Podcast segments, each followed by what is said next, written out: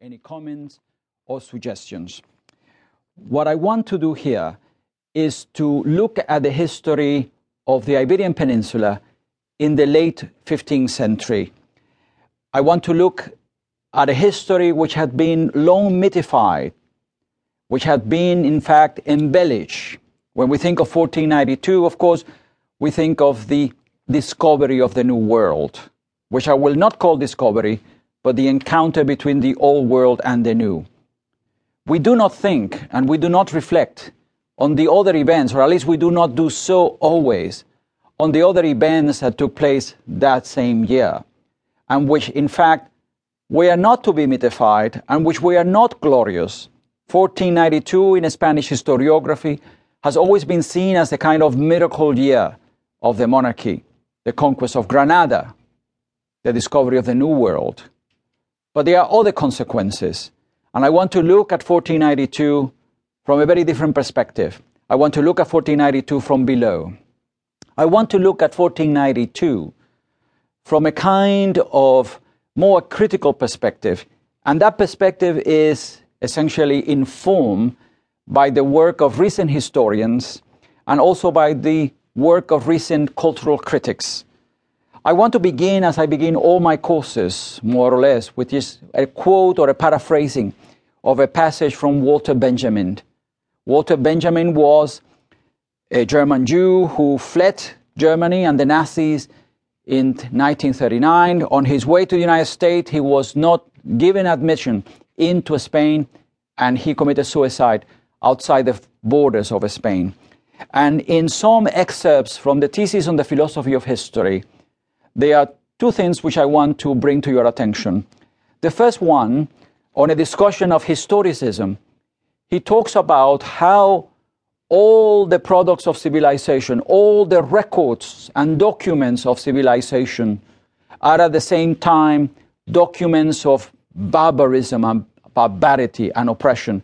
That is to say, for everything that we celebrate as one of the great achievements of our culture, of Western culture, we have to see the other side of it, which is that these records are being created at the expenses of the many. The other one, which is a very dramatic representation of how he sees history, is entitled The Angel of History. And Walter Benjamin tells us that he has seen a painting by Klee, and that this painting by Klee is called the Angelus Novus, the new angel, and that he likes, Benjamin likes to imagine this angel as the angel of history. He likes to imagine this angel as standing on a promontory, on a high hill. He's looking into the past. His back is turned towards the future. His wings are wide spread.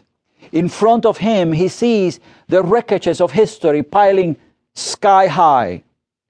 All the cruelties and the oppressions, disasters, genocides, which are part and parcel of our common history, of our past. He wants to stop, he wants to put an end to this. But a wind is blowing from paradise, and it has caught in his wings and is propelling him inexorably into the future. That piles of debris that keeps piling up in front of the retreating angel, propelling to the future, Benjamin tells us, is what we call progress. And essentially, what Walter Benjamin was addressing here was a breakdown and the failure of the Enlightenment project, of the idea that we that the human race, that the humankind is continuously progressing and getting better and better all the time. And that we judge history in a kind of Whiggish fashion, in which every step is a step into a better future. But indeed, that is not so, as I hope to demonstrate, as I hope to show in a kind of nuanced examination of 1492.